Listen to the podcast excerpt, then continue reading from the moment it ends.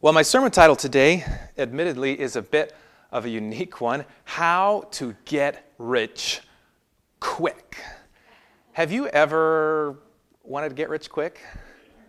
I'd be lying if I didn't say that I've considered it. Because, I mean, who doesn't want to be able to have a whole bunch of money and, and get it without having to do a whole lot of work? It sounds pretty awesome. In fact, Last week we talked about things that seem too good to be true, and there are a lot of get rich quick schemes that really are too good to be true. Maybe you've had a friend approach you, they're a part of this organization that sells things. And if you join underneath them, then a portion of what you sell will go to them and, and, up the chain. But, but you can recruit people to sell stuff below you, and pretty soon you'll be raking in all this money. Have you had people ask you about things like that? I know that I have. Uh, and then there are, are, other people, they try and get rich quick by, by betting, uh, by gambling. Uh, there's that allure of, of just guessing right and then raking in a bunch of money. In fact, one time I was, I was listening to sports radio and there was this advertisement for uh, this, the, we're going to give you three picks for the weekend, and we're going to give you all this information so you will know who's going to win. And I didn't want to gamble because I think I can use my money a lot better, but I was interested in their information, so I called the line, and then lo and behold, I start getting all of this junk texts and spam calls from them trying to get me roped in to their, their gambling system to get rich quick. Uh, in fact, just last week, I hit stop again on my text messages because I don't want to get that stuff. I'm not interested in betting. I just wanted to hear what they, who they thought was going to win that weekend, what their take was on the big game. But there are all these schemes. I remember times where I just thought to myself, man, if, if I could just if I could just dig and find gold in the backyard or, you know, that would really help the church if we had oil beneath the, the back acre here. Wouldn't that be awesome? We could get rich quick. And that's what our society longs for getting rich quick. But we have to be careful what the love of money and the desire of money may do in our hearts. Uh, I want to share a few verses. Even though our sermon title is How to Get Rich Quick, I want to talk a little bit about some of the dangers of riches just for a moment here. In the book of 1 Timothy, chapter 6, in verse 9, and if we can get this to advance, I'm not seeing it here on the screen. There we go. It says, But those who desire to be rich fall into what? Into temptation, into a snare, many senseless and harmful desires that plunge people into ruin and destruction. This desire to, to get that money quickly can be a snare, can lead our hearts away from the path that God has for us. Oh, what about there in Revelation 3? Revelation 3, those end time people, they say, I am rich and I've prospered. I have need of nothing. But as God evaluates the character and the lives of the hearts, he, he says that you are wretched, pitiable, poor, blind, and naked. It's not that money is a bad thing, money is neutral. But if we're not careful, it leads us to forget our need for God our spiritual poverty is shown. Or what about this counsel in, in 1 Timothy 6? It says, For as the rich of this present age, I charge them not to be haughty, not to be boastful, nor to set their hopes on the uncertainty of riches. That's the thing about wealth. You can have it one day and it can be gone the next if you're not careful, especially the volatility of our stock market these days. People who thought they were doing really well in their retirement all of a sudden oh, things aren't doing so well. There's uncertainty in riches, so we're not supposed to put our, our trust and our hope in riches. But on God, who richly provides us with everything to enjoy. And now the admonition, because it's not bad to be rich, it's not bad at all. But those who are blessed with wealth, the Bible says they are to do good, to be rich in good works, to be generous and ready to share. And so we find that the Bible's counsel on, on money is not avoided at all costs. It's if you have it, use it for good. Don't let it be a snare to you, but use it to help other people. We're blessed in this church to have people who are of means that are so helpful and generous. We have a giving church, and that's such a, an amazing blessing to have. After all, it's not what you possess, but what possesses you that really matters. It's not what you possess, but what possesses you. So, why would I entitle the sermon Get Rich Quick? How to Get Rich Quick? Because I want to talk to you today about true riches as defined by the Bible. There's the monetary riches, the wealth of the world, which is fine as long as you don't let it control you and you use it for good. But there is something far more valuable that God has for us. I want to take you through a couple of verses here. The Apostle Paul, um, in many places, but here in the book of James, we find an inspiring verse. Listen, my beloved brothers, has not God chosen those who are poor in the world to be what? Rich in faith and heirs of the kingdom, which he has promised to those who love them? So we're getting this counterfactual, this, this, this thing that goes against the obvious and apparent facts. God has chosen the people that are poor in the world to be rich in something else to be rich in faith, James 2 5 says. And then I love this verse from the Apostle Paul. He's describing here in 2 Corinthians chapter 6, verse 10. He's talking about all the difficult things that he has to go through in life. And he says, as sorrowful, they had a lot of sorrows, a lot of suffering in their missionary experiences. But he says, as sorrowful, yet always rejoicing. As poor, yet making many rich. Paul was trying to help people get rich and get rich quickly. But it wasn't in earthly riches. He said, having nothing, yet possessing what? All, possessing everything. So let me ask you this How could a guy who was a tent maker, who, who was stoned to death. They thought he was dead. They left him for dead. Who was beaten with a rod, who was shipwrecked, ultimately, who gave his life as a martyr for Jesus, pr- imprisoned multiple times. How could he say, I have everything? I have all. What was the secret that the Apostle Paul knew about what God wants to offer us? If we study his writings, if we search even just the term riches in the New Testament, we see that the Apostle Paul talks about this subject of true riches in Christ more than any other biblical author. I want to share a couple of verses with you here. Romans, the Apostle Paul in Romans chapter 11, verse 33, and maybe if I could get the, there we go. Paul says, Oh, the depth and of the riches and the wisdom of the knowledge of God. How unsearchable are his judgments and how inscrutable are his ways. Paul says that the knowledge of God is a, is a, uh, a bank of wisdom, rich wisdom. Paul was seeking to know what God was about, what his plans for this world were, the, the beauties and the glories of the gospel. And then there in, in Colossians 1:27, it says, To them God chose to make known how great among the Gentiles are the riches of his what?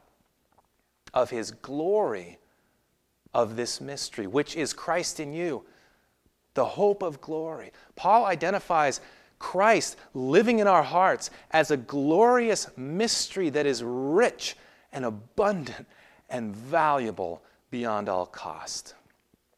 Well, what about this one, Romans 2 4? He said, Or do you presume on the riches of his kindness? God is rich in kindness and patience, forbearance, not knowing that God's kindness is meant to lead us to repentance. So the Apostle Paul realized that we have a God that is patient, that is kind, that the knowledge of Him is filled with this infinite richness, and that the goodness of God is meant to lead us to change our lives. You may not feel worthy of God's love. You may not feel like you've earned it, and that's because you haven't and you can't. But, but the kindness and the goodness of God is not to make us to feel bad about ourselves, it's to make us to give our hearts to Him and say, Thank you so much. I want you to change my life. And if there's one place where the Apostle Paul talked about the richness that God wants to offer to us, Paul's get rich quick through spiritual riches. The book that he, he laid it out the most beautifully and extensively is in the book of Ephesians. So I want to invite you to turn there. Ephesians, and we're going to start in chapter 1. We'll take the words and the verses off the screen because we'll just be in our Bibles for the rest of our study this morning. Ephesians chapter 1, and we'll start in verse 3. Ephesians 1 and verse 3. You can be there in your Bible physically, you can be there, turn there on your smartphone, on your computer. But I want you to see these verses for yourself. How rich and how good the gospel is in Christ. Last week we spent a little bit of time going through some of these verses, and we're going to reread th- some of them, and we're going to go beyond it the riches of God. Ephesians chapter 1 verse 3. Blessed be the God and Father of our Lord Jesus Christ, who has blessed us with what? I'm reading here from the New King James Version this morning. And in my Bible, it says, every spiritual blessing. That's a lot. God has blessed us with every spiritual blessing, not just God gave us a few blessings, but it says He has blessed us with every spiritual blessing in the heavenly places in Christ, just as He chose us in Him before the foundation of the world. So we've been given every spiritual blessing. We were chosen before the foundation of the world. Do you know what it's like to be chosen? Or maybe not to be chosen?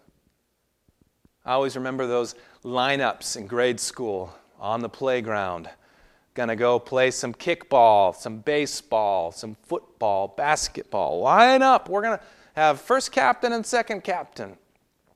We line up there and we wait to be chosen. Do you know what it's like to be chosen last? Not to be viewed as the athletic one, the desirable one. The Bible says God chose us not just now, God chose us before the foundation of the world. Isn't that amazing? But it continues that we should be holy, without blame before Him in love. Having predestined us, He made a plan based on His foreknowledge to be adopted as sons by Jesus Christ Himself, according to the good pleasure of His will. To the praise and the glory of His grace, by which He made us accepted in the Beloved. So we're seeing some, some rich theology here, some rich language about God's blessings for us. Verse 3, He's given us everything, every spiritual blessing. Verse 4, He chose us before the world was made. Verse 5, we were predestined to be adopted, welcomed into His family even before we were born. Verse 6, He made us accepted. If you've ever felt rejected, you know just how special and important it means to feel accepted. And that's what God has done for us. And then we get to verse 7. It says, In him we have redemption, through his blood, the forgiveness of sins, according to the riches of his grace. God has some riches for us his riches of redemption, his riches of forgiveness. Do you need God's forgiveness? Do you need his redemption in your life? Do you want his acceptance? You want to be chosen by him? Well, you've already been chosen. You don't get to choose whether you're chosen or not, but you can choose how you respond to that calling. Verse 8, which he made to the outward, to, to abound towards us in all wisdom and prudence. God has done these things for wisdom and for God's prudence in our lives. Verse 11, in him we were also obtained an inheritance. That's another way sometimes people get rich quick. They have a rich relative that dies and leaves all the money to them. And there are some nasty people in our world who, who are scheming and plotting and trying to put themselves in position to get that rich inheritance. But that's not how God works. He says, I'm going to give an inheritance to all of you. It's going to be equally good for each and every one of you. God's infinitely wealthy, and He wants to pour out the wealth of His blessings. Now, predominantly in this life, it's not physical money because he knows if he gave that to all of us, we probably would forget about him. So he gives us what we need the richness of his forgiveness and redemption and choosing and calling and every spiritual blessing. Verse 13 In him you also trusted after you heard of the word of truth, the gospel of your salvation, in whom, having believed, you were sealed with the Holy Spirit of promise. He pours out the richness of the Holy Spirit to seal us as a guarantee until the day when He saves us. Look now at verse 18. Just skipping across the highlights here. We're not taking time to, to delve deep into each verse today. Just want you to get a sense for how rich the good news of Jesus is.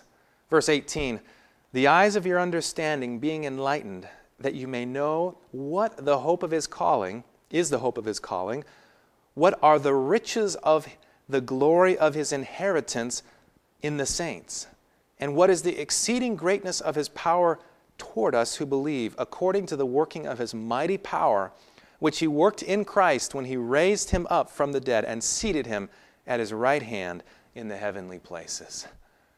He talks there in these verses about the richness of the inheritance that God has given us, this inheritance of salvation. And then he talks about the power that raised Jesus from the dead. That's the power that God wants to work in our life, the richness of God's resurrection power. Chapter 2 now, moving along, just hitting the highlights. Chapter 2, verse 1. And you, Paul speaking to us, the reader, he made alive who were dead in your trespasses and sins. Maybe you felt like you're just dead in your sins. God wants to make you alive through the power of the Holy Spirit. Alive through the, the cleansing, forgiving blood of Jesus and the empowering infilling of the Holy Spirit to help you start to choose better. Remembering that the kindness of God leads us to change our ways, leads us to want to make better choices. Verse 4, Ephesians 2 4. But God, who is rich in mercy, because of his great love which he has loved us, even when we were dead in our trespasses, has made us alive together with Christ. By grace you have been saved. God is rich in mercy. He doesn't run out of mercy. Maybe you felt like God's run out of mercy for you because you keep, you keep making the same mistake over and over and over and over again. Well, God's bank of mercy is unlimited. God's checks of mercy never bounce, they always are cashed. They always are able to give us what we need. Verse 6 raised us up together and made us sit in the heavenly places in Christ. Paul is now identifying. He's saying, We, we identify with Christ in his experiences in his life. The death that Christ died is the one that we should have died. And when Christ was raised up, we were raised up along with him. Verse 7 that in the ages to come he might show the exceeding riches of his grace in the kindness toward Christ Jesus, toward us in Christ Jesus. For by grace you have been saved through faith, and that not of yourselves, it's the gift of God, not of works, lest anyone should boast. according to the richness of God, he saved us. Not through our own works, but through his own grace, he saved us. By the way, what is grace? What is grace? I remember when I was growing up and I was learning to drive, I made a really bad mistake and I hit a parked car. Oof. Justice meant that I needed to fix that, right? That's justice. Or, or let's say that uh, uh I'm leaving the church today and I back into Clary's car. Back into Clary's car, I smash it, Justice is when I have to pay to fix Clary's car, right? That would, that would be fair, right? Now, mercy would be if Clary said, you know what, my car, it had some, some scuffs and, and some dents already, which it, it doesn't. But don't worry about it. It already had a couple of dings. It's okay. That's mercy. But you know what grace would be? Grace would be if Clary said to me, John, I noticed when you backed into my car that not only you dented my car, but your car got smashed as well. And, and I don't want you to be troubled. I'm just going to pay for your car and my car to be fixed. Like, who would ever do that? Is that fair? Not at all. If I broke it, I need to fix it. But, but grace goes beyond mercy. Grace says, the damage that you did, I'm going to pay for, for you and for me. So when Jesus died on the cross, we deserve to be on that cross with him. Well, not with him, in his place. But Jesus said, No, no, no, no. I got this. I'm going to pay the debt so that you don't have to. That's grace. That's the richness of God's grace. And that's the reason the Apostle Paul just keeps going on in his gratitude to what God has done for us. It's a, it's a debt we could never pay, and God says, Your debts have been paid. I paid them with the precious blood of Jesus. I want to look at a couple more verses briefly here. Go to Ephesians chapter 3. Ephesians chapter 3, look there at verse 8. Apostle Paul there was so overwhelmed by how rich and how good and how amazing uh, the gospel was that he was compelled to preach it. Look at this Ephesians 3 8. To me, who am less than the least of all the saints, this grace was given that I should preach among the Gentiles the unsearchable riches of Christ. He said, I'm not worthy to, to, to spread this good news, but it was put upon me to tell them about the unsearchable riches. That doesn't mean that it can't be found, that just means that it's so deep that you can never plumb the depths of how good and rich and great God is towards us. And he gets to verse 14. He's overwhelmed by how good the gospel is. Ephesians 3:14 For this reason I bow my knees to the Father of our Lord Jesus Christ. He just is humbled. He gets on his knees. Verse 15 From whom the whole family in heaven and the earth is named, that he would grant you according to the riches of his glory to be strengthened strengthened with might through his spirit in the inner man. God, in His richness, wants to strengthen us. That Christ may dwell in your hearts through faith, and that you, being rooted and grounded in love, may be able to comprehend with all the saints what is the width and the length and the depth and the height, to know the love of Christ, which passes all knowledge, that you may be filled with all the fullness of God. Now, to him who is able to do exceedingly abundantly above all that we can ask or think, according to the power that works in us, to him be glory in the church by Christ Jesus to all generations, forever and ever. Amen. The Apostle Paul just goes on a run here because he's thinking about how wide and how deep and how high, how amazing the rich love of God is for us. He said it is exceedingly abundantly above what you can ask, think, or imagine. So, how do you get rich quick? You accept what Jesus has done for you and is offering you. And when you do that, you've become richer than anyone on this planet. We are so richly blessed because of what Jesus has done, because of what he is doing, and because of what he will do. So, having taken this, this brief survey from the book of Ephesians, we see and can start to understand a little bit better why the Apostle Paul, back in that verse in 2 Corinthians 6:10, could say that he's always rejoicing. He's poor, but making many people rich. Having nothing, yet possessing everything. Are you grateful for our good God? Are you grateful for what He's done for us? There's no way we could ever earn this. There's nothing in our world that could satisfy and compare to the richness that we have in Jesus. This morning, friends, I just have a question. Do you want to get rich quick? Daily, I want to accept the riches of Jesus. I may never have a lot of money here on this earth, and that's okay. Probably wouldn't be a good thing for me.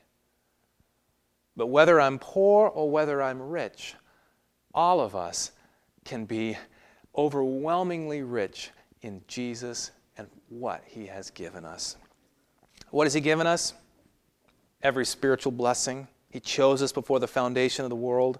He planned to adopt us into his everlasting family. He's made us accepted. He's given us redemption through his blood, the forgiveness of sins, the richness of his grace. He's given us all his inheritance, the Holy Spirit working in our lives. He's given us resurrection power through the power of the Holy Spirit. He's made us alive even though we were dead in our sins, rich in mercy. He saved us by his grace, raised us up to have us sit in heavenly places and he's given us the unsearchable riches of Christ and exceedingly abundantly above all we could ask, think, or imagine. All I can say in response today is thank you, Jesus. I am so ever grateful. And I have a feeling when we get to heaven someday, we'll realize that our comprehension of just how amazing this gift We'll, we'll look back on our time on earth and say, man, we didn't even begin to understand how good our God is. Like me, if you're thankful, I just invite you to bow your heads with me as we pray and we thank God for what He has given us and remind ourselves and remind God that we are accepting this great gift today. Dear Heavenly Father, I am so grateful for your goodness and your rich grace and gifts to us. Lord, sometimes we go through difficulties. Uh, right now, a lot of us are, are experiencing hardships. But Lord, remind us again today just how much you love us. Remind us again today that you've saved us and you have better things ahead. And Lord, like the Apostle Paul, I pray that you will give us opportunities to help others to become rich through you, through the knowledge of you and the acceptance of you. This is our prayer, Father, and we thank you in Jesus' name. Let everybody fr- from their homes say, Amen and Amen. Have a happy Sabbath and God bless.